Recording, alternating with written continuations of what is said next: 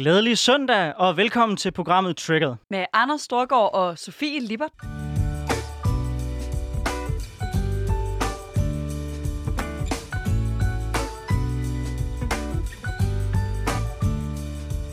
Ja, jeg har jo glædet mig enormt meget til en ny sæson af programmet Triggered, og som I nok kunne høre, så har vi en ny vært med, fordi frem for Sigfrids Przowski, så har jeg øh, Sofie Libert med mig i dag. Sofie, vil du ikke fortælle lidt om dig selv? Jo, det vil jeg gerne, og jeg er helt vildt glad for at være her. Øh, jeg hedder som sagt Sofie Libert. Så er jeg landsforkvinde for SF Ungdom, så jeg er lidt længere ude på den der venstrefløj, end Sigrid var. Øhm, så er jeg vild med økonomiske debatter og glad for at pisse på sig. Og vi skal lige slå fuldstændig fast, vi er jo ret politiske begge to. Jeg er tidligere formand for konservativ ungdom, du er nuværende for SFU, så øh, I skal ikke forvente uh, unbiased uh, værter, men vi går selvfølgelig til stålet med de folk, der er her i studiet. Men uh, skal vi ikke kaste ud i det? Jo, det synes jeg, vi skal, fordi vi har to spændende debatter på programmet i dag. Vi skal både have gang i den grønne omstilling, og så skal vi snakke lidt om lærepladser. Så kort sagt skal vi snakke om noget af alt det, der bliver overskygget af Mink-sagen. Og i dag har vi besøg af to skatteordfører fra henholdsvis Socialdemokratiet og fra Venstre. Det er Troels Ravn og Louise Schack. Velkommen til. Anders, vi skal jo høre, hvad er det, der trigger dig? Nu skal jeg høre, det der trigger mig, det er, at vi har ventet så lang tid på, at der sker noget på klimadagsordenen. Det er som om, at hver gang vi får at vide, lige om lidt, så sker der noget, så er det som om, at der ikke rigtig sker noget alligevel. Jeg er enormt frustreret over, når Klimarådet meget klart har peget på, at løsningen til CO2-reduktioner, det går helt klart igennem øh, at man sætter afgifter på CO2, og de bliver væsentligt højere, end de er i dag. Øh, Klimarådet har jo spillet ud med, at hvis vi skal i mål med 70%-målet, så skal CO2-prisen øh, op på 1.500 kroner per ton. Og det er sådan i dag, der ligger den øh, omkring de der øh, 200 øh, inden for kvote og 332 uden for den kvotebelagte sektor. Så der er egentlig ret lang vej, og det virker til, at folketingspartierne er meget enige om, at det er den rigtige vej. Øh, det er der i hvert fald et øh, flertal af folketingspartier, der er blevet enige om. Men alligevel, så er det som om, der ikke rigtig helt er en regering, der tør at tage det allerførste skridt. Så det, jeg gerne vil diskutere i dag, det er, hvorfor er vi ikke i gang? Hvad er det, vi venter på? Og er det ikke på tide, vi begynder at bruge det middel, som vi ved er klart det allermest effektive mål til at reducere CO2? Og så vil jeg bare høre, hvad tænker du? Jamen, øh, jeg har sådan set også været enormt triggeret over det her emne. Øh, mest fordi jeg af en eller anden grund, hver gang Socialdemokratiet skal komme med et nyt udspil på klimaområdet, tror, at nu kommer det. Nu kommer de store ambitioner, nu når vi i mål med de 70 procent. Og jeg ved ikke, hvorfor jeg blev ved med at tro det, men jeg blev godt nok skuffet igen i mandags. Troels, velkommen til dig. Øh, du er, du er skatteordfører for Socialdemokratiet. Øh, og mit, og mit spørgsmål til dig, det er, hvorfor er regeringen ikke gået i gang endnu? Hvad venter I på? Jamen altså, øh, det mener jeg jo bestemt også, vi er. Øh, vi har en, en ambitiøs grøn regering også. Øh, det er vel, hvad er det, halvandet år siden, vi havde folketingsvalg. Og øh, der er sket rigtig, rigtig meget, også på klima og, og den grønne omstilling. Louise og jeg har, har, har været i salen øh, mange gange omkring lovforslag, som øh, forholder sig til øh, den grønne omstilling, og som gør noget, noget, noget aktivt og noget væsentligt ved det. Og lad mig bare øh, lige minde om, at, øh, at vi allerede i år et, jo i forhold til, at vi skal nå en reduktion, og det skal vi jo, vi har nogle bindende mål på området her, at vi skal nå en reduktion på øh, øh 23 øh, millioner tons øh, CO2 og, øh, og vi er allerede rigtig godt i gang. Øh, vi har et manko lige nu på omkring øh, 16 millioner, så det vil altså sige, at, at vi er altså nået øh, rigtig godt i gang øh, allerede nu. Men det er klart, at, øh, at vi skal forpligte os. Og det gør vi også med den her øh, grønne skattereform, det her forslag, som vi så igen, øh, Louise og jeg og en hel masse andre, skal forhandle om lidt sammen med skatteministeren. Men alle 10 øh, politiske partier på Christiansborg bliver inviteret øh, til at være med. Og øh, der skal vi så prøve at sætte handling bag ordene. Og øh, bare lige helt kort, altså i første omgang øh, siger vi jo, at den her ensartede øh, afgift på CO2 vil vi jo rigtig gerne. Vi har slet ikke øh, opgivet øh, at finde en ensartet CO2-afgift, men vi øh, tager, tager fat i, i tre faser. Og første fase er altså, at vi nu øh, fremlægger vores grønne øh, skattereform. Og så, som det aller, aller sidste, sådan også ud fra en betragtning om, at øh, vi bliver nødt til at, at, at fare frem med, med lempelige skridt. Øh, vi har et erhvervsliv, øh, vi har arbejdspladser, øh, og selvom det måske også er, er, er lidt trættende at høre på, men vi har corona, covid-19, som øh, presser vores økonomi, øh, som har gjort øh, folk ledige. Øh, og derfor skal vi gøre det her fornuftigt og klogt, øh, og sådan at, at, at vi kan få alle med. Alle skal være med i, i, i den her omstilling, og det skal borgerne også. Men Rol, skal jeg forstå det sådan, så I er stadigvæk tilhængere af CO2 afgifter, og hvis det er tilfældet, hvorfor er I så ikke gået i gang med, med det nu? Du nævner corona som en årsag til, at man skal skubbe det, øh, men man kan jo omvendt også sige, at corona er ikke en rigtig god lejlighed til at få jo. omstillet vores økonomi netop til at blive mere grøn. Det skal vi, og, og, og det, den, den mulighed, de muligheder skal vi bestemt øh, gribe, fordi øh, vi, vi skal gøre det her klogt og, og, og netop omstille os i en coronasituation til, øh, til, til det grønne. Og øh, jo, øh, vi vil gerne, altså som jeg sagde, vi har delt øh, vores handlinger op i, i, i tre faser, og, og øh, vi vil gerne en, øh, ud med, at vi får en ensartet afgift også på, på, på CO2. Det er også det, øh, de fleste anbefaler og tror på. Men, men her og nu øh, mener vi ikke, at, at, at, at det er muligt, og, og det kan vi så komme ind på. Det er det ikke af, af flere årsager. Og øh, blandt andet altså, fordi vores afgiftssystem i, i Danmark i dag er meget, meget differentieret. Og vi skal, øh, vores arbejdspladser, vores virksomheder, skal være forberedte på det her. Så derfor går vi i første omgang ud og forbereder vores virksomheder ved at, at sætte en guldrød op for den. 5,2 milliarder øh, kan de få øh, ved at omstille, ved at investere rigtigt øh, i, øh, i, i ny produktion. Fordi det, det handler om her, det er selvfølgelig, at vi skal øh, gå ind og gøre det dyrere at være sort og, og anvende fossile brændstoffer, og vi skal gøre det bedre og billigere at være grøn. Og det er den transformation, vi tager fat på nu. Louise Schack, du er i dag repræsentant for den borgerlige opposition. Øhm, er du tilfreds med de tiltag, som regeringen har lavet indtil, ind, indtil nu? Ej, jeg må sige, at jeg er dybt skuffet. Regeringen sagde, at der skulle komme en grøn skattereform. Og det her det er nogle små justeringer af de eksisterende afgifter, som ikke øh, når os ret langt øh, på det langsigtede mål, vi har med 70% reduktion. Så jeg er skuffet over, at man ikke er kommet længere, og man ikke spiller mere ambitiøst ud. Så nej, vi er overhovedet ikke tilfredse. Louise, nu, øh, nu har regeringen jo ikke ønsket at sætte tal på, hvor høj prisen på CO2 skal være. Kan, kan du løfte sløret som repræsentant for Venstre her i dag? Nu har vi jo ikke embedsværket bag os, så vi vil gerne indgå i en forhandling om, hvordan det er. Men jeg kan sige, at vi vil jo sætte penge af i råderummet til at finansiere en grøn omstilling. Fordi vi sætter utrolig stor vægt på, at vi skal have 70% målsætning frem mod 2030. Vi mener også, det er farligt, det her regering lægger op til, at man kun laver en lille smule nu, og så udskyder man resten til senere så risikerer man jo, at årene løber fra en, og man lige pludselig er nødt til at gøre noget meget mere drastisk. Og vi ved heller ikke, om der så er rådrum til at finansiere de tiltag, der skal laves. Så vi er klar til at sætte penge af til det. Men en CO2-afgift er jo tiltænkt som værende selvfinansieret. Altså at de penge, der kommer ind, de også går til at sætte skatten ned tilsvarende. Det er i hvert fald det, der er udspillet fra Klimarådet. Så hvorfor overhovedet begynde at bringe rådrummet ind i det? Er det ikke bare at sætte tal og komme i gang?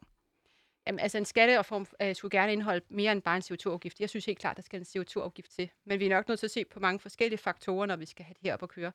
Og vi er klar til at sætte flere penge af til det, fordi for os er det også vigtigt, at når vi gør det her, så bliver det ikke bare, at vi laver grøn afvikling, men grøn udvikling.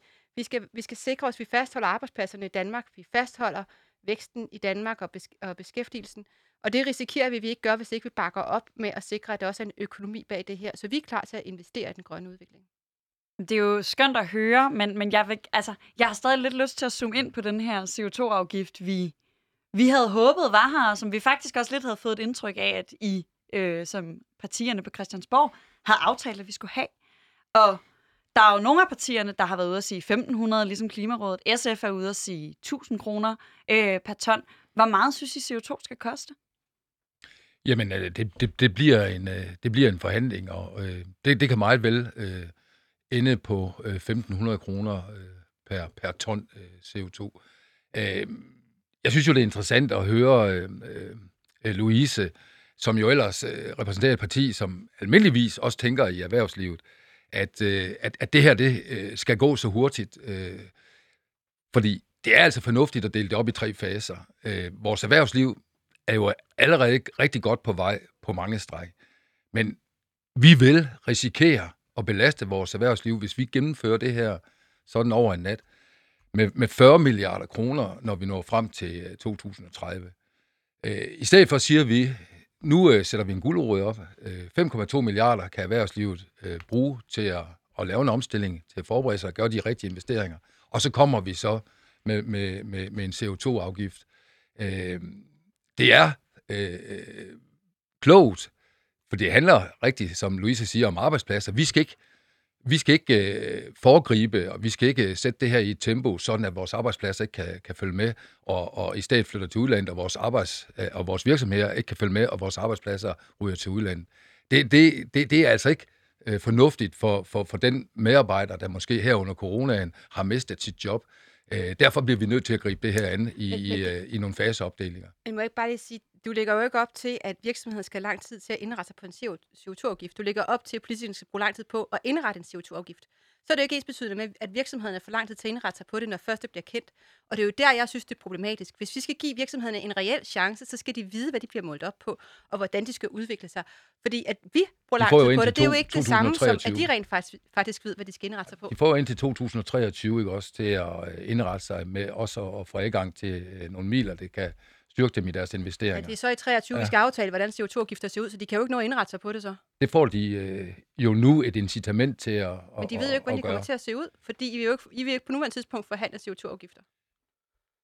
Det endelige, altså tredje fase, som, som ligger ud mod øh, 2030, eller 2025 til 2030, der øh, er vi også parat til at, øh, at implementere en, en ensartet CO2-afgift. Men vi bliver nødt til at, at, at, at tage det her øh, fast opdelt og nogle skridt ad gangen, for ellers så vil vi også belaste vores virksomheder unødigt. Men altså, jeg synes, jeres præmis for den debat, som vi har her, egentlig er fuldstændig forkert. Nemlig den pr- præmis, at hvis man begynder allerede nu at melde ud, hvordan udviklingen kommer til at være, jamen altså, så, så kommer man til at presse virksomhederne for hårdt. Jeg tror, det der presser virksomhederne pt, der man ikke har nogen idé omkring, hvordan det kommer til, til, til, til, til at se ud. Altså, jeg er klart borgerlig. Hvis det I ringede, så er det nærmest ikke det, øh, de ikke ville kunne få mig til. Fordi jeg synes, det er så vigtigt, vi har velfungerende virksomheder i Danmark. Men jeg må bare sige, når Klimarådet siger meget, meget klart, det her kan sagtens indrettes på en måde, der ikke koster arbejdspladser, så forstår jeg ikke, hvorfor det argument, der hele tiden hives op, det er, hvis vi går for hurtigt frem med det her, så rammer det virksomhederne. Jeg tror, at hvis man indretter det her på en fornuftig måde, hvor man sørger for, at de her penge selvfølgelig ikke går direkte ned i statens lommer, men kommer ud til virksomhederne igen, for eksempel gennem et bundfradrag, som Klimarådet siger, så kan man da sagtens gøre det på en måde, der også er grundlaget for virksomhederne. Hvorfor er det, at de ikke ser mulighederne? Hvorfor er det, at Socialdemokratiet af alle mennesker, tænker jeg, står og, så, og, så, og siger, det her kan ikke lade sig gøre i forhold til virksomhederne, når al fagkundskab siger det modsatte? Vi ser også mulighederne. Øh, vi har også lavet en klimalov, vi har en klimahandlingsplan. Altså, vi er det land i, i hele verden, der er allerlængst og, og, og parat til at, at tage den grønne omstilling og, og allerede godt i gang. Øh, vi har bestemt ikke noget at, at skamme os over. Vi har, har grund til os som regering at, at ret ryggen og, og, øh, og med åben sind lægge det her frem. Øh, men, men det er jo fordi, der ikke er nogen nemme løsninger. Det her er svært. Vi har jo også af, afholdt øh, temamøder her i ugerne op til, at regeringen har fremlagt sin, øh, sit forslag til en grøn øh, skattereform med deltagelse fra øh, virksomhederne, fra landbrug, øh, tænketanke har været med, øh, fagbevægelsen har været med, og, og, og det har vi selvfølgelig også lyttet til øh, de input, vi har fået her. Og man skal altså ligesom se det her også som et, kan man sige, sådan et, et spindelvæv, altså hvor der er mange elementer. Altså først og fremmest, så har vi øh, bindende målsætninger i forhold til vores klima, øh, 2030-målsætninger omkring 70 procent reduktion af vores CO2-udslip, og det står vi selvfølgelig fuldstændig ved. Så har vi vores virksomheder, vi har arbejdspladserne, som også skal kunne følge med. Vi har et proveny, vi har nogle afgifter til staten, som også skal, også skal øh, skulle kunne følge med. Vi Men har en, sam, vi har en Troels- samfundsøkonomi, og så endelig det sidste element, at det her skal heller ikke øh, resultere i, øh, i, øh, i øh, øget øh, ulighed. Altså, det må ikke øh, give en social øh, skæv balance i det her. Så, så, så det er bare for at anskueligt gøre, hvad det er for nogle elementer, der er i spil, og hvor der er rigtig mange hensyn at tage. Men Klimarådet har jo, har jo lavet den model. De har lavet den model. Det ligger foran jer. De har, de har jo indregnet alle de her ting. Hvordan sikrer vi, at det ikke rammer arbejdspladser? Det er indregnet i Klimarådets model. Hvordan sikrer vi, at det ikke skaber for meget ulighed? Det er også en del af Klimarådets model. Så jeg forstår ikke, hvorfor, hvorfor du får det til at lyde som om, at der ikke foreligger en, en, en model, og det er for kompliceret, og det kommer til at tage for lang tid. Fordi I har jo fået en model. Det Klima, vi venter. Klimarådet er jo ikke Folketinget. Altså, Folketingets partier skal forhandle sig frem til en aftale. Og nu starter vi om lidt øh, forhandlingerne. Så må partierne jo også komme, selvfølgelig med deres bidrag. Og, og jeg, jeg ser da frem til, at Venstre eksempelvis skal komme. Fordi hvis det er så let at lave en model øh, for, øh, for en ensartet CO2-afgift, hvor, hvor, hvorfor har vi så ikke set den? Altså, øh, Venstre må me- meget gerne komme og vise, hvad det er, de tænker, øh, når de nu mener, at det her det er så nemt. Øh, Vi indbyder i hvert fald til nogle forhandlinger, og så anbefaler vi som sagt, at det her tager vi i faser, sådan at alle kan følge med. Men de bindende målsætninger står vi ved. Ja, vi aftalte jo i juni måned, at regeringen skulle komme med et forslag til en CO2-afgift, og det havde vi sådan set forventet, at regeringen kom med. Fordi det er klart, at du kan ikke bare tage øh, en tænketanks øh, øh model og så bare køre ned. Fordi vi ved jo ikke, hvad IT-systemer kan håndtere i Skatteministeriet. Det har vi ret store erfaringer med, at det går galt med IT-systemer i Skatteministeriet. Og derfor er vi simpelthen lige nødt til at have tingene konsolideret der, og have dem til at udarbejde det. Så, så det ligger jo naturligt hos dem, der har regeringsmagten, og skal spille ud med, hvordan man så griber det an. Og det havde jeg sådan set forventet. Jeg synes, det var det, vi aftalte i juni måned, at regeringen skulle komme med. Og så er det billigt nok, at man kommer her og siger, ja, det kan Venstre selv foreslå. Vi har jo ligesom ikke baggrundsviden, eller vi kender ikke systemerne, der ligger bag, og derfor kan vi jo ikke lave de beregninger.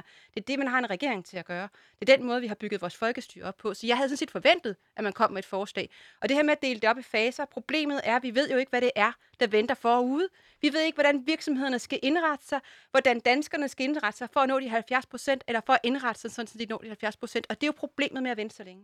Louise, det vi aftalte i juni, øh, det var, at regeringen forpligtede sig til at udarbejde et forslag til en grøn skattereform, og det er det, vi har gjort. Øh, og, og, og endnu en gang, vi vil gerne også ende ud med, at vi har et, en ensartet afgift på, på CO2. Der er vi bare ikke endnu. Mig bekendt står der også i den aftale, at den aftale, som I, eller det udspil, I kom frem med, det skulle indeholde en, en CO2-skat. Men hvis vi nu lige, fordi det her det bliver sådan en meget teknisk debat, og vi snakker meget om virksomheder. Modsat andre, så er jeg jo ikke borgerlig. Så jeg, øh, jeg slår jo gerne lidt på virksomhederne, men jeg går til gengæld øh, helt vildt meget op i, øh, og det ved jeg, Anders også gør, øh, unge menneskers fremtid.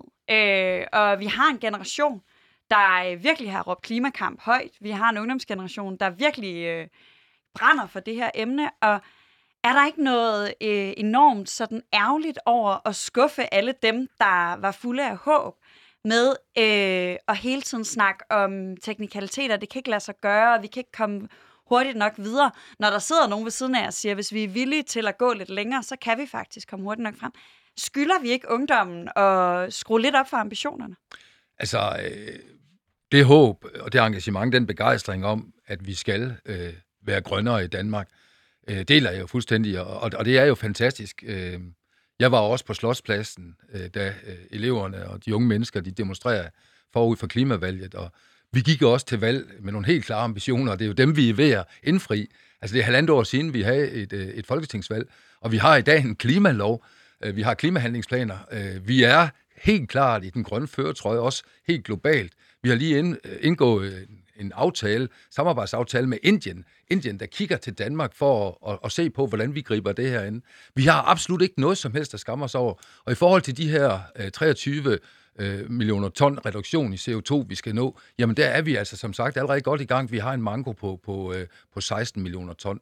Så vi har absolut ikke noget at, at, at, øh, at skamme os over. Men igen, det her, nu lægger vi op til forhandlinger. Det her det er regeringsudspil. Vi mener, at vi skal tage det i nogle faser. Øh, de bindende målsætninger øh, står vi fast ved. Det er det, vi skal. 70% øh, reduktion i 2030. Men det er jo bare ikke nok at sige alle de flotte ord og møde op til demonstrationerne og alt sådan noget. Det nytter jo ikke noget, hvis ikke man leverer. Men det gør vi og jo. Der jo det gør I jo ikke. Der er jo ikke vi nogen CO2-afgift. Nu må altså, vi jo altså, debattere det her. Jamen, der er jo ikke nogen CO2-afgift. Der er ikke noget forslag til en CO2-afgift, og det var lang tid før, vi skal diskutere, hvordan den præcis kommer til at se ud. Jeg synes, man mangler at levere på det, man faktisk lovede før valget.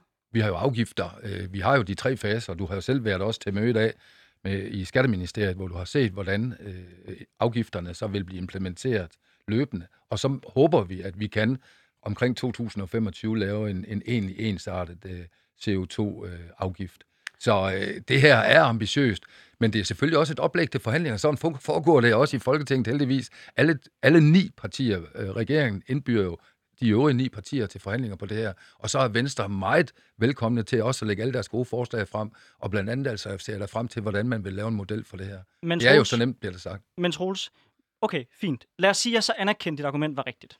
Jeg anerkendte, at det her det er så svært, at det kommer til at tage enormt lang tid, og derfor er der en vis usikkerhed om det. Hvorfor starter I så ikke omvendt? Ved netop at sige, okay, vi har til sinde at fremlægge en plan. Vi kommer med detaljerne omkring, hvordan det skal indfases, men vores plan tager udgangspunkt i, at vi følger den pris, som Klimarådet har sat. Fordi hvis du laver en plan, hvor du sætter den, lad os sige, på 500, så kommer det ikke, uanset hvordan du indregner det, til at give den samme mængde CO2-reduktion, som hvis det er 1500. Så hvorfor ikke bare melde klart ud og sige, vi lover, vi er lige så ambitiøse som Klimarådet, uanset hvilken plan vi lægger frem, så vil den overholde de samme spillelinjer, og så kan I slås internt omkring, hvordan det konkret bliver udformet. Jo, men øh, øh, klimaambitionerne er jo intakte. Altså, vi står fast ved 70 procents øh, målsætningen i 2030. Øh, den skal vi nå. Øh, der er ikke ændret et komma i, i ambitionerne. Når vi har når vi er dykket ned i materien i det her, ned i substansen, så er det med de her elementer, øh, at vi har erfaret, at også grundet at vi har et meget differentieret afgiftssystem i Danmark, øh, som gør det svært at, at bare lige med et skridt og, og lave en, en ensartet øh, afgift, CO2-afgift. Men altså også de her elementer omkring i en coronatid, det skal ikke være nogen undskyldning, men vores virksomheder er presset på økonomien. Der er mennesker, mange mennesker mister deres job. Vi kan ikke risikere at øh, gøre det her i en hastighed, sådan at alle ikke kan følge med. Nu lægger vi ud, og det er jo den grønne kickstart også af vores erhvervsliv, nu lægger vi en, en stor, rigtig dejlig, saftig guldråd ud foran næsen af den. 5,2 milliarder kroner kan de hente og til at omstille sig, investere og gøre sig klar, og så er det, vi kommer med næste fase. Jamen, jeg, jeg kan ikke lade være med at tænke på, når vi sådan snakker om det her med, at det bliver så forfærdeligt for erhvervslivet. I Sverige har man en CO2-skat på 800 kroner lige nu. Øh, og det svenske erhvervsliv er mig bekendt ikke øh, brudt fuldstændig sammen. Kan vi ikke øh, kigge til vores svenske naboer, og så måske acceptere, at lige på den her var de det grønne forgangsland, og simpelthen bare gøre, som de har gjort? Jo, lige på det her, altså, ja, fordi vi er enige Ja, om, at på, lige på CO2 på coronastrategien skulle vi ikke kigge over Nej, alligevel. Det var der ellers nogen, der mente. Øh, jo, men, men vi kigger også til udlandet. Altså, øh, vi, vi er jo åbne over for at få idéer. Vi kigger også til udlandet, vi kigger også til Sverige. Og, og nu indbyder vi til øh, nogle forhandlinger. Vi har lagt et forslag frem, øh, som anskueliggør, at det her det kan gøres klogt og fornuftigt i de tre faser. Det har jeg fortalt. Det er ikke nemt det her, der er ingen nemme løsninger. Og så beder vi også øh, Louise og anden godt folk fra andre partier om at komme og hjælpe os med at, at, at lave den endelige aftale. Troels, super, super kort. Super kort. Ja. Hvornår kan jeg som borger få svar på, hvad CO2-prisen bliver?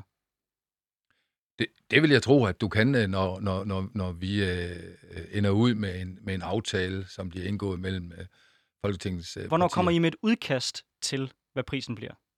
Altså nu har vi lagt en, øh, en, en, et udkast, et forslag frem til en grøn skattereform. Og Hvor den, prisen ikke den skal, fremgår. Og den skal debatteres. Og så øh, må vi se, øh, øh, hvornår vi kan lande på, på, en, på en egentlig pris.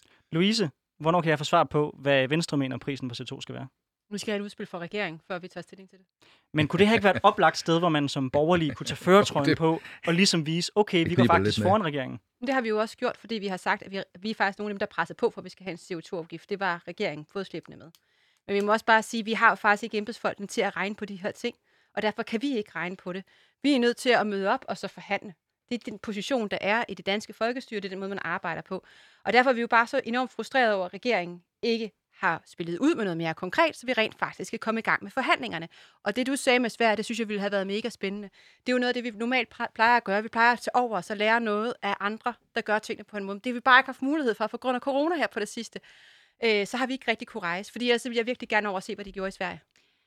Jeg kan ikke lade være med at tænke, fordi du får det til at lyde, som om man slet ikke kan komme med et bud på, hvad man synes, det skal være. Enhedslisten, Radikale, Alternativet, SF, de har ligesom været ude at sige, hvad de synes, CO2 skal koste. Er det fordi, de bare hiver et tal op af en hat, eller er det fordi, de er øh, mere klar til at stå på mål for deres holdninger, end I er?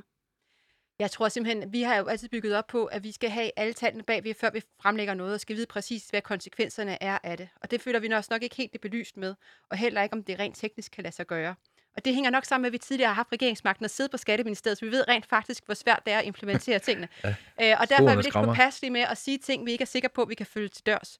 Så vi vil hellere øh, gøre den sikre vej og sige, vi vil have det gennemført, vi vil i gang med forhandlingerne, vi vil have en CO2-afgift, vi vil gerne sætte penge af på råderummet, vi er ambitiøse, vi vil det her.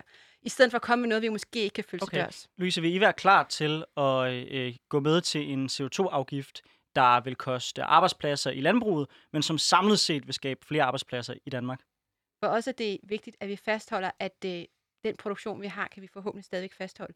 Fordi ellers så skubber du jo bare produktionen et sted hen, hvor de er mindre ambitiøse i forhold til CO2. Og det er ikke nødvendigvis godt for klimaet. Så det skal være ægte grønt.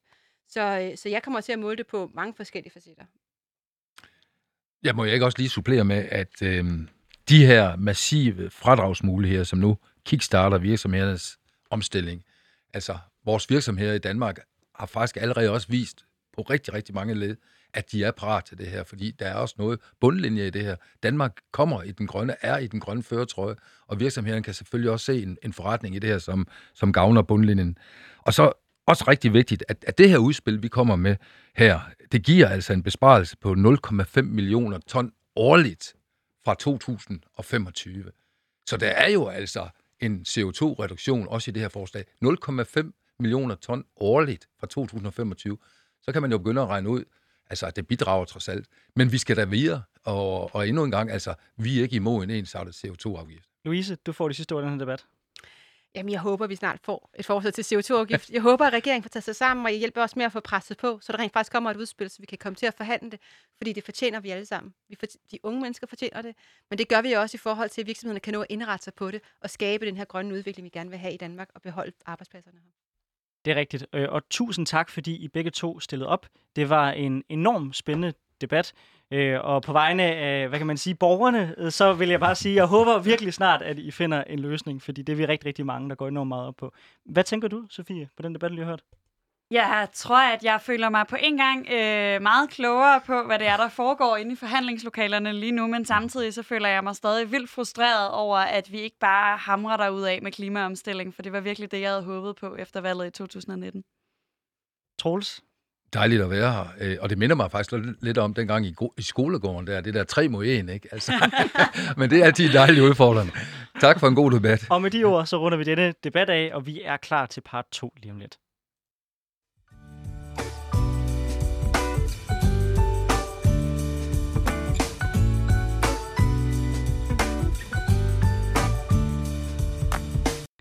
Ja, og nu har vi så været igennem den første halvdel af den nye sæson af programmet Trigger, og nu skal vi til anden halvdel. Og øh, selvom man må sige, at vi på alle tænkelige måder toppede lige før med to fantastisk spændende folketingsmedlemmer, øh, så skal vi nu gå fra den ældre til den unge afdeling. Er det ikke rigtigt? Nu har jeg tænkt mig at spørge dig, hvad trigger dig, Sofie? Jamen, i søndags, der øh, var der øh, blev der indgået en historisk trepartsaftale, øh, og det er der nul medier, der har gået op i. I stedet har vi snakket en masse om mink, Øh, det her det er en aftale, der blandt andet placerer noget af ansvaret for lærepladsformidling hos øh, arbejdsgiverne og arbejdstagerorganisationerne. Det er generelt en aftale, der gør øh, rigtig meget godt for, at øh, unge på erhvervsuddannelserne får nemmere ved at finde en læreplads. Det gør også noget godt for, at virksomhederne får øh, bedre muligheder for at tage lærlinge. Så på alle måder en rigtig god aftale for vores uddannelsessystem, for vores fremtid. Og den her ansvarspålæggelse med at sige, at øh, virksomhederne og arbejdsgiverne også skal være med til at formidle lærepladser. Det er et helt vildt vigtigt redskab i kampen for fremtidens faglærte. Det øh, er et klart signal om, at de virksomheder, der skal bruge faglærte i fremtiden, de faktisk har, også har et ansvar for, at de bliver uddannet.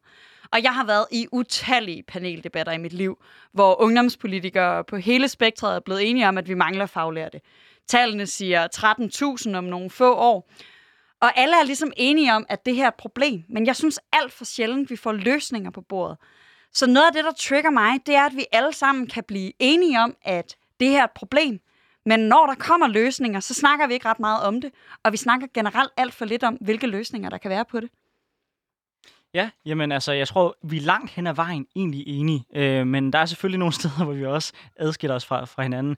Altså, jeg tror jo ikke, det største problem, øh, som øh, står overfor, det er mangel på praktikpladser. Jeg tror, det største problem, faglærte står over, over, overfor, det er, at vi har gennemakademiseret vores folkeskole så meget, at der ikke er nogen, der søger ind i første omgang.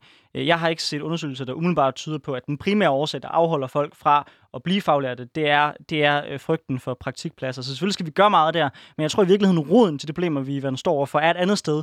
Nemlig det her med, at man basically øh, fra man starter for at vide, hvis, hvis ikke du får det højeste snit, og du bliver advokat, så er du færdig. Øhm, så det er nok mere den vinkel, jeg har på det, øh, hvor, hvor, jeg, hvor, hvor jeg tror, du er lidt mere interesseret i at jagte de der virksomheder på den dagsorden. Jeg tror sådan set, at jeg synes, begge dele er et stort problem. Det er både et kæmpe problem, at for få søger ind på erhvervsuddannelser, men det er faktisk også et kæmpe problem, at rigtig mange dropper ud. For eksempel fordi de jo ikke kan få en læreplads, men også alle mulige andre årsager. Og derfor så har vi jo inviteret nogle kloge, seje unge mennesker ind til at øh, debattere løsningerne på det her. Øh, så velkommen til Karl Emil. Lind Christensen, du er lærlingeformand i Metal Hovedstaden, og så sidder du også i forretningsudvalget i Danmarks Socialdemokratiske Ungdom. Det kan jeg ikke rigtig løbe fra. Nej, og så har vi også inviteret Simon Fendinge, og du er helt fra den anden fløj. Du er politisk formand i Liberale Alliance Ungdom. Velkommen til. Mange tak. Og jeg kunne godt tænke mig at høre, Karl Emil, fordi jeg kan forestille mig, at du har fejret trepartsaftale i den her uge. Hvad synes du er det allerfedeste i den her aftale? Øh, det er, at øh, man forpligter de her faglige udvalg, der er på skolerne, til at levere, at 80% af dem, der går på grundforløbet, skal have en, øh, en læreplads, når de er færdige. I dag der er det tal 40%, så det er altså en, en virkelig stor forbedring, og man placerer ansvaret hos de her faglige udvalg, der i samspil med skolerne skal sørge for, at de her øh, virksomheder rent faktisk tager lærlinge. Og det er jo et vildt vigtigt greb. Og så må jeg også bare sige, at altså, færre kortere aftaler, altså det er sådan, at man kan lave sådan nogle tidsbegrænsede uddannelsesaftaler. I nogle brancher er det virkelig udbredt. Det har man forsøgt at begrænse, så at når man først har underskrevet sin uddannelsesaftale, så kan man færdiggøre den.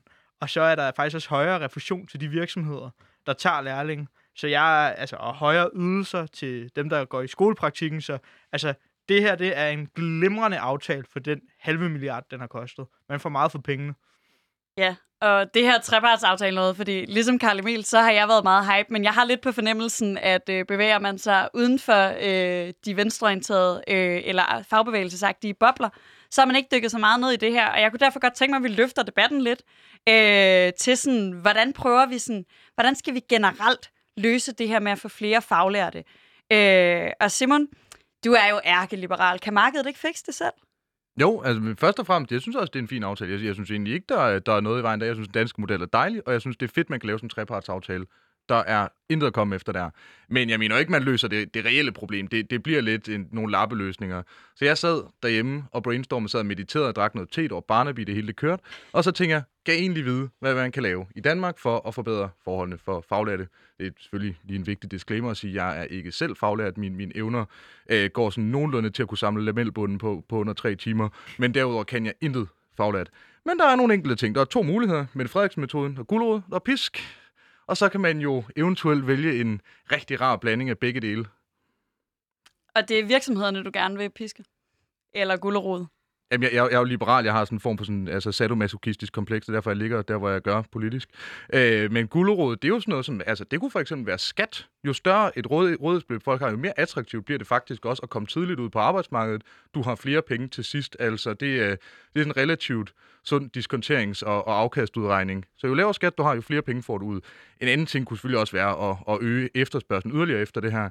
Og så er der også noget som bedre rammevilkår. Det kunne være at skabe vækst. Altså man kan sige, det, man bruger faglærte til, faglærte er relativt ofte betinget af den velstand, der er i private hjem, for eksempel. Altså det at bruge en håndværker, jamen altså jo flere penge du har, jo større sandsynlighed for, at du bruger en håndværker. Jo flere penge du har, er sandsynligheden også for, at du bruger to. Så derfor, mere vækst, der kommer med velstand, der kommer hjem, jo større er efterspørgselen også efter faglærte, og så skaber det jo sådan den anden dynamik. Og så er der pisk, og det er jo, det er jo, det er jo min helt store ting. Jeg elsker pisk. Ik, ikke, det, det, det skal nok ikke citeres for mig, altså i, i anden kontekst end den her.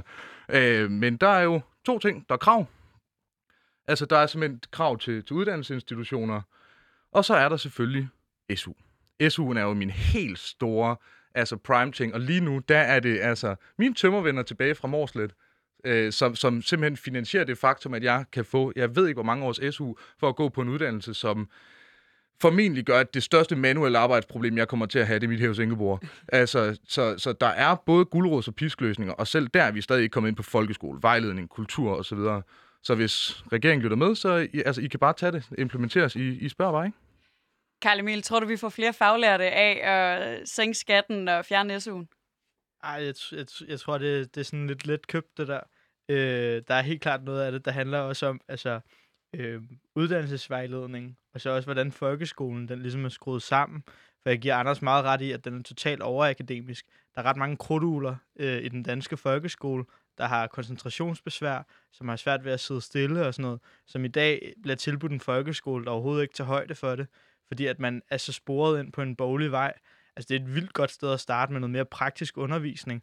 Også at vi fortæller de her øh, folk, jeg, en af mine kammerater fulgte mig op på studiet her, han er lige kommet i lære i sådan en øh, restaurant, hvor at der er to Michelin-stjerner. Øh, vildt fedt, han har jo gået også på gymnasiet inden ligesom jeg selv, og det er jo også nogle af de der succeshistorier, vi ligesom skal minde hinanden om, at erhvervsuddannelserne i virkeligheden er mulighedernes uddannelse. Og så kæmper han lidt af sin SU derovre og sådan noget.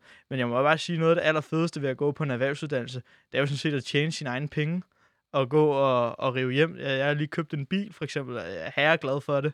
Øh, og det er jo, det er jo, det er jo, det er jo, altså, det er jo bare en anden måde at gå i skole på, og, og det værdi, som det er at gå på arbejde hver dag, den får man jo ikke bare af at sænke skatten, og, og i øvrigt sådan, øh, ja, Men okay, altså, der tror jeg, så Simons modargument, det vil, det vil være, vil der ikke være flere folk, der vil ønske at gå den samme vej som dig, hvis de så skulle betale mindre skat af den bil, og mindre skat generelt?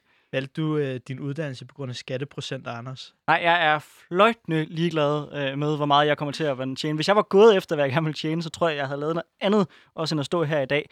Ja. Øhm, Men altså, det er, det, det, det er også det, jeg sådan ligesom startede med. Jeg synes, jeg synes simpelthen, det er sådan lidt let købt. Altså også fordi de her, de her skoler her jo i forvejen får ret mange penge for at formidle lærepladser. Altså øh, 285 millioner. Det er faktisk, hvad der inden den her aftale er blevet postet i, at skolerne skulle være lærepladser.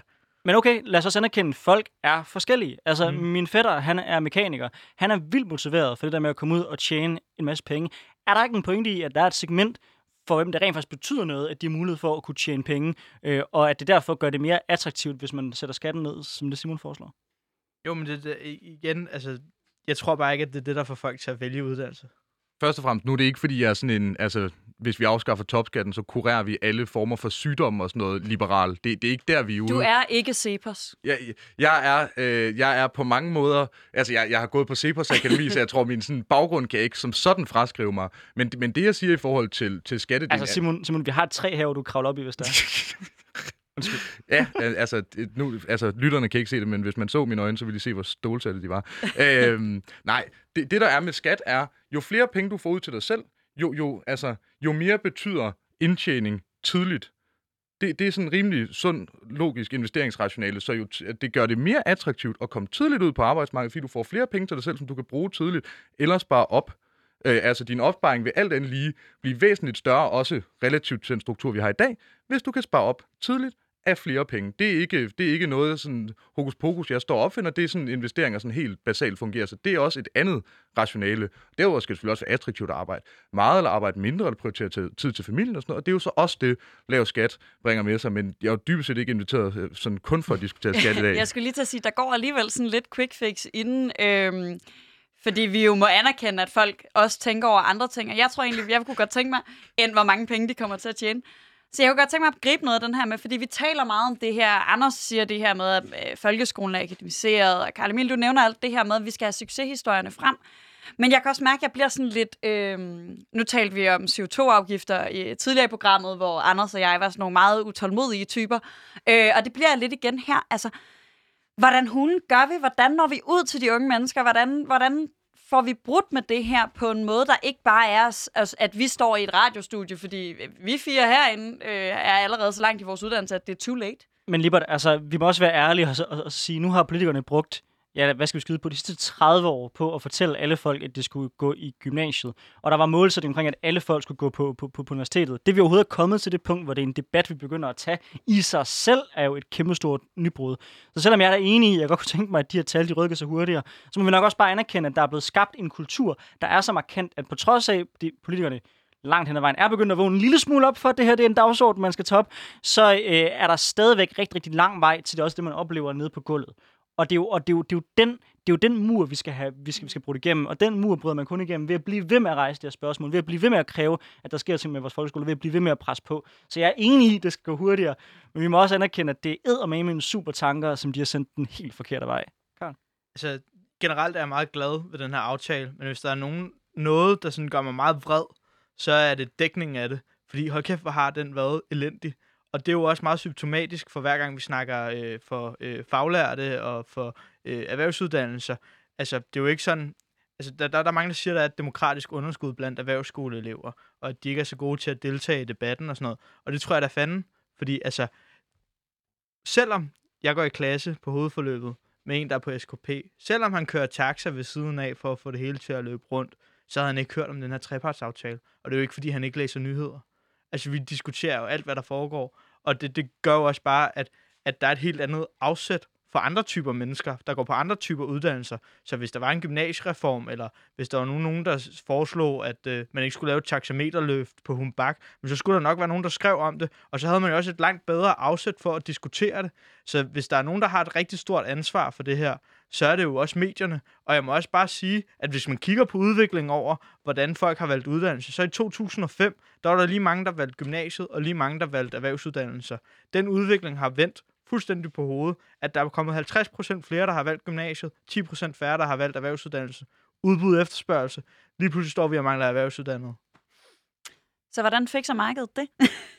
Nå, altså, det, først og fremmest er jeg sådan set enig, at Anders rammer egentlig, rammer egentlig også hovedet på sømmet i forhold til, vi har jo sådan en relativt irreversibel udvikling, hvor øh, bl- blandt andet den venstre regering, der sad lige post årtusindskiftet, sagde, jamen, Danmark skal være et vidensland, produktionsarbejdspladser, det er sådan noget, de har jo i, i, i Asien. Hvor problemet er bare, det viser sig at være forkert, og det er sindssygt svært at spå, særligt om fremtiden. Og derfor så må man sige, det, det er jo nogle konsekvenser, vi lever med i dag. Så det vi skal gøre nu er jo synes at vente en udvikling. I efterspurgte konkrete ting, så jeg var sådan, Nå, nu kommer jeg med nogle hovedpointer. Nu har jeg konkretiseret det meget konkret, øh, som det jo er at konkretisere noget. Eksempelvis, nu sagde jeg skat, det behøver ikke være topskat, men hvem beskæftigelsesfradraget, det, det er særligt noget, der rammer dem lavest i hierarkiet, øh, altså i, i, i indkomsthierarkiet. Det er på mange måder rigtig, rigtig positivt for, altså, for, for, for de mindst velstillede. Det er jo ikke, altså, det er jo ikke CEPA-segmentet, vi skulle have fat i her. Det er, jo, det er jo unge mennesker, der håndværker. Det er nok sjældent topskattesegmentet. Så er der stærkere efterspørgsel, bedre rammevilkår. Det er noget, man gør gennem reformer. Man gør det nemmere at drive håndværksvirksomhed øh, og, og virksomhed generelt. Såvel, at man sørger for, at der kommer noget vækst, og at det forplanter sig ud blandt de her af husholdninger, som så kan bruge faglært arbejdskraft, så vel, at der ligesom er en ringe vandet effekt. Så kunne man lånebasere SU, det er også en, en god måde at finansiere det på, man har 17 milliarder lige der. Så kunne man eventuelt, selvom jeg principielt er lidt imod det, lave adgangskrav fra, fra centralt hold, og det er meget imod, men det kan man gøre i forhold til adgang til gymnasiale uddannelser osv. Jeg synes, det er en dårlig idé, og det er en dårlig løsning, fordi det er med til at, at, at offergøre, øh, hvad kan man sige, faglærte, og det er med til at gøre det til et andet valg. Altså, det er kun noget, du kan gøre, hvis du ikke kan komme på gymnasiet. Det synes jeg er en forkert løsning, men det er en løsning. Så kunne man, øh, som du selv siger, Karl Emil, det kan vi hurtigt blive enige om, større fokus på praktiske fag i skoler. Super fedt. Øh, og så selvfølgelig bedre uddannelse af vejledere i folkeskolen. Der, der tror jeg, der er rigtig meget det med, at, bare, altså, at alle ikke bare får at vide, når man siger, Nå, øhm, jeg har et snit på øh, 10, men jeg kunne godt tænke mig at komme ud og, og dybest set lave sløjt for a living, bare på en fed måde. Og så er folk sådan, jamen det, det, kunne- det, det synes jeg er en rigtig god idé. Har du overvejet gymnasiet? Altså, at, øh, at de har et, en lidt større repertoire, og så er der selvfølgelig noget kulturelt. Prestige, fokus i nyhederne, und so weiter. Altså, jeg tror ikke, jeg kan blive ret meget mere konkret end det, uden at, uden at begynde at hive sådan Cepos rapporter ind. Jamen, jeg er helt vild med det, og for en gang skyld er jeg jo... Fa- jeg fandt bare lige en ting, vi var enige om, og det synes jeg, vil jeg næsten fremhæve. Var det fordi- lånebaseret SU? Nej, det, nej. Det vil jeg gerne Nej, det var det virkelig. øh, men jeg synes faktisk, at et, en, en vildt vigtig øh, pointe i de her debatter er, at jeg tror ikke, det har gavnet. Det gavner noget, når man nogle gange kommer til at tale om, at det skal være sværere på gymnasie, at komme på gymnasiet, så flere kommer på en erhvervsuddannelse, fordi det kommer til at lyde, som om vi synes, at erhvervsuddannelsen skal være second choice. Og det tror jeg er rigtig farligt. Øhm, men jeg, jeg får bare stadig lyst til at gribe fat i den her, øh, som du siger med, efterspørgselen er der. Hvordan hulen, altså, hvad, hvad er det, vi gør galt, øh, når, når det, at man ved, man kommer til at... Øh, altså, er det virkelig bare oplysning, vi mangler? Øh, fordi man kommer til at tjene mange flere penge. Det er fedt. Øh, det, altså, alle de her ting skal nok... Erhvervsuddannelserne trænger til investeringer. Det er slet ikke nogen tvivl om. Forhåbentlig fikser den her finanslov noget af det. Men, men er det virkelig bare oplysning, vi mangler for at få flere til at tage en faglært uddannelse? Skal vi bare ændre diskursen? Jeg har, jeg har et forslag. Øh, kunne vi ikke begynde at tvinge folk til øh, meget mere at prøve at opleve, hvordan det er at gå på en erhvervsuddannelse? Altså nu er der kommet en masse indirekte forslag fra min gode liberale ven. Det forstår jeg også godt, fordi det er lige i spænd med den liberale tankegang. Men altså, jeg forstår ikke, hvorfor det er, at vi altid øh, insisterer på at sende folk hen til gymnasier, så de får mulighed for at se det, og ikke, og ikke, og ikke meget konkret sikre. Vi tvinger folk til at gøre begge dele. Det er så fint, hvis du vælger noget, noget andet end senere, men du skal lige ind og snuse til det. Hvorfor er det, at vi ikke forpligter alle folkeskoler til, at de skal have en faglært, der kan komme og fortælle en succeshistorie om, hvor fedt det er at være faglært, og så aktivt begynder at tvinge folkeskolen til at tage et mere klart ansvar. Fordi virkeligheden er bare, det må vi bare anerkende, at mange af de folk, der er folkeskolelærer, selvfølgelig, fordi de har taget den uddannelse, de har, er ret akademisk minded, mm. og derfor er meget i den boble. Og det er det udfordring er, det er, det er, at hver gang vi skal gøre det fedt at være faglært, så sender vi nogle folkeskolelærer på et kursus. og så kommer de tilbage efter det kursus og har nogle idéer, men de har jo ikke noget reelt forhold til det. Altså, jeg, jeg kan simpelthen ikke mindes om, at jeg er blevet inspireret, øh, for eksempel af en sløjtlærer til at synes, sløjt var det fedeste i verden. Det var så tydeligt, det var et kursus, man havde været på, og så var det det. Altså, lad os få nogle folk ind, der ved, hvad de snakker om, og som kan inspirere de unge mennesker. Ja, men også bare for at lige gribe øh, det, Sofie Libert spurgte om i forhold til, om det er nok. Bestemt ikke. Altså, bestemt ikke. Øh, der skal en helt anden sådan, strukturel analyse af, hvad vores øh, ud, samfund og sådan, uddannelsessystem har brug for. Der var sådan et ret fedt interview med sådan en 9. klasses pige, der blev spurgt, jamen, hvorfor vælger du ikke en erhvervsuddannelse? Og så var hun sådan, jamen altså, jeg har ikke, jeg har ikke lavet et praktisk fag siden 4. klasse. Hvorfor fanden skulle jeg? Og det, at man kan jo godt forstå det der. Der bliver jo nødt til at være en, altså, en konfrontation med håndværksfag.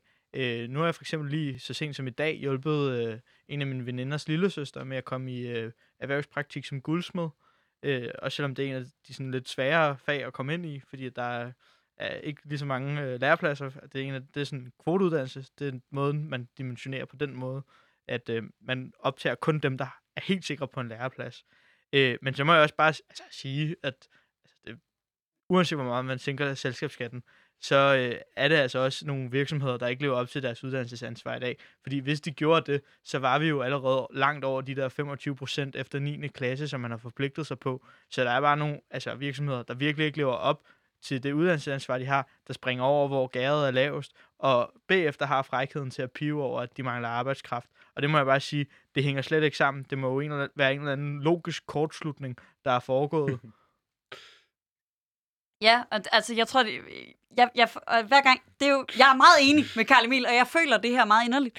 Altså, hvordan, jeg føler, jeg prøver at tage min liberale hat på, er det ikke en kæmpe markedsbrist, at de virksomheder, der har brug for faglært arbejdskraft, ikke kan finde ud af at være med til at uddanne den? Jo. Jamen virker markedet ikke, Simon? Nej, det, det er sådan, der er en del områder og delmarkeder, som ikke fungerer, men, men det er jo fordi, altså staten har jo også en rolle i at indramme et marked. Et marked fungerer frit, men et marked skal også i nogen grad kontrollere. Sådan fungerer det også med vores arbejdsmarked. Altså et frit arbejdsmarked, sådan fuldstændig frit, det er en rigtig dårlig idé. Der skal selvfølgelig være nogle forhandlinger og så videre, og det synes jeg egentlig heller ikke er skidt her. Jeg synes, trepartsforhandlinger er rigtig, rigtig fornuftigt, men det er da klart, der er jo en markeds, en incitamentsfejl i forhold til, hvem der tager, øh, tager lærlinge, også fordi at det viser sig jo sådan rimelig tydeligt. Nå, men det kan godt lade sig gøre for dem, så hiver, det bare, hiver de bare nogle andre ind. Og det er jo der, hvor der er en, hvad kan man sige, en diskrepans mellem, hvor mange Altså, hvad, hvad mulighederne er, og det at hjælpe med at tage det ansvar, og så tilsvarende at kunne få nogen, når man kommer ud. Men den slags jævnfører det med markedet, har det heldigvis på baggrund af markedet med at korrigere sig over tid, men markedet er ikke så ufejlbarligt, at, at det løser sig på 10 minutter. Øh, altså, det er ikke sådan, vi kan gå ud herfra, så har, har alle lærlinge et job. I wish.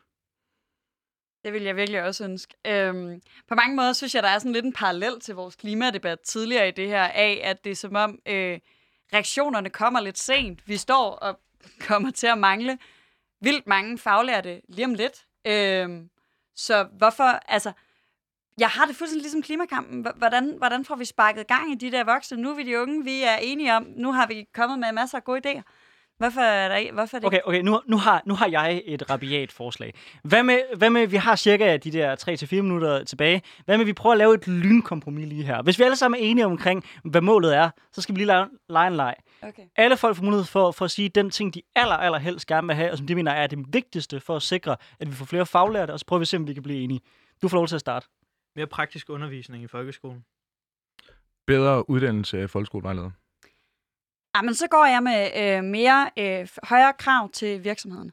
Så vil jeg gerne tvinge folk til at, øh, til at komme i, øh, komme Ja. i praktik. Så fint. Der er meget tvang i den her debat? Ja, fedt. Øh, er Anders du, er glad for tvang. sådan er det. Det er jo, det er jo nogle gange øh, den konservative slåd. Nej. Øh, er der bred enighed om det? Er der nogle ting, som er dealbreaker for jer? Kan I se jer selv i det? Jeg synes, det var fire rigtig fornuftige forslag. God metalpolitik. Fedt. Der, der, er, der, Jamen, Jamen, der øh, er nogle strukturelle ting, der også godt kan komme ind over. Altså, det, det her, det er nogle ting, der løser nogle ting lige her nu, men, men jeg tror, man skal, man skal i hvert fald passe på med uagtet det er et godt kompromis, og tro, at, øh, at, at vi her i en håndevending på to minutter kan, kan løse en uddannelseskrise, der altså er på baggrund af 20 års forkerte beslutninger. Desværre. Øh, Simon, jeg, jeg, jeg, jeg er sådan set fuldstændig enig i, det, i den analyse. Det skal heller ikke lyde som om, at nu bare tror jeg, nu bum, det hele er bare løst. Det er mere for ligesom at signalere, at i den her debat, noget jeg synes er virkelig fedt, det er, at os unge har nogle nogenlunde fælles tanker. Det kan godt være, at vi har forskellige ting, vi betoner forskellige ting, vi gerne vil opnå, men vi lader til at være ret enige om, hvad målet er, og vi, og vi har egentlig mange værktøjer, som vi er ret enige i. Og grunden til at prøve at spille det ind, er, fordi jeg tror egentlig, vi har en fælles kamp her, hvor vi skal råbe, skal råbe de voksne politikere op, øh, fordi de lader til at have travlt med alt muligt andet, som de synes er meget vigtigere, øh, primært mink for tiden. Jamen, jeg er, også, altså, jeg er også meget nervøs for de der taxameter-forhandlinger. Øh, forhandlinger. Ja. Fordi jeg kan godt være nervøs for, at der bliver omfordelt mellem gymnasierne, eller at man på anden vis sådan, får tilgodeset nogle gymnasier, og endnu en gang glemmer erhvervsuddannelserne i de der forhandlinger der. At det er en alvorlig bekymring, jeg har, at, at det ikke er nu, det blev øh, erhvervsuddannelsernes tur. Enormt enig. Det er enig.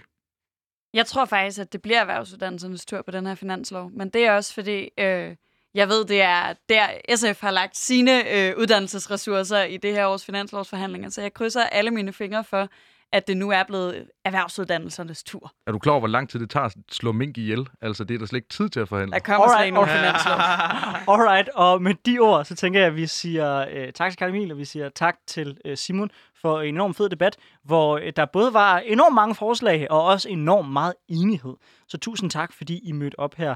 Øh, og så skal vi til det aller, aller sidste i det her program, som er vores snak omkring øh, ugen, der kommer. Øh, hvad vi tror, der kommer til at være de store dagsordner, der kommer til at sætte til den. Øh, jeg ved ikke, om du vil lægge før, Sofie? Jamen, jeg synes, det er så deprimerende, at det eneste, jeg har rigtig at byde ind med, det er, at jeg tror, det kommer til at handle mere om mink. Jeg tror, det kommer til at handle mere om undersøgelseskommissioner.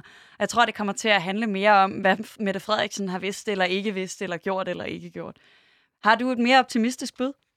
Ej, altså, sådan, altså jeg, vil, jeg vil ønske, at jeg kunne, øh, kunne sige noget andet, men det virker til, at der kommer det ene stunt efter det andet.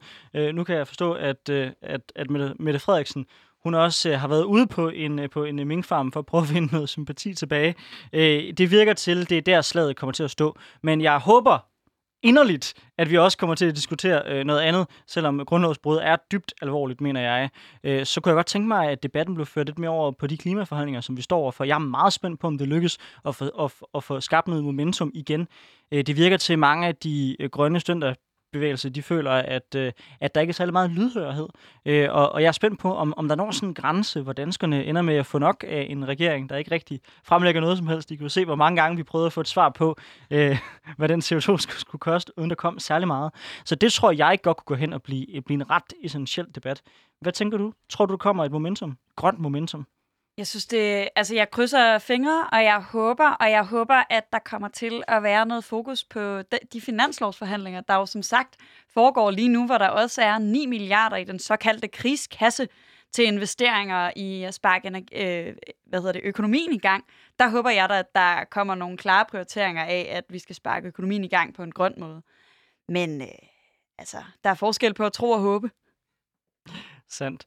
Øhm, og vi er som sagt tilbage igen næste søndag.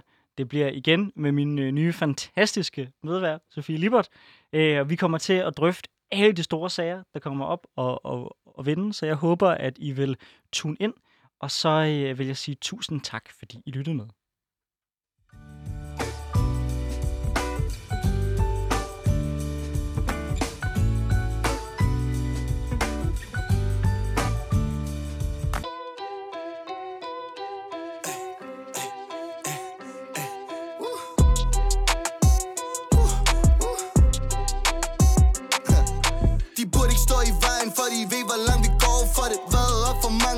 Til, at de kan sove på det. Så de prøver at være som os, jeg synes, at det er flow for dem. Kan fortælle, det føles meget bedre, når man når toppen. Kan ikke blink,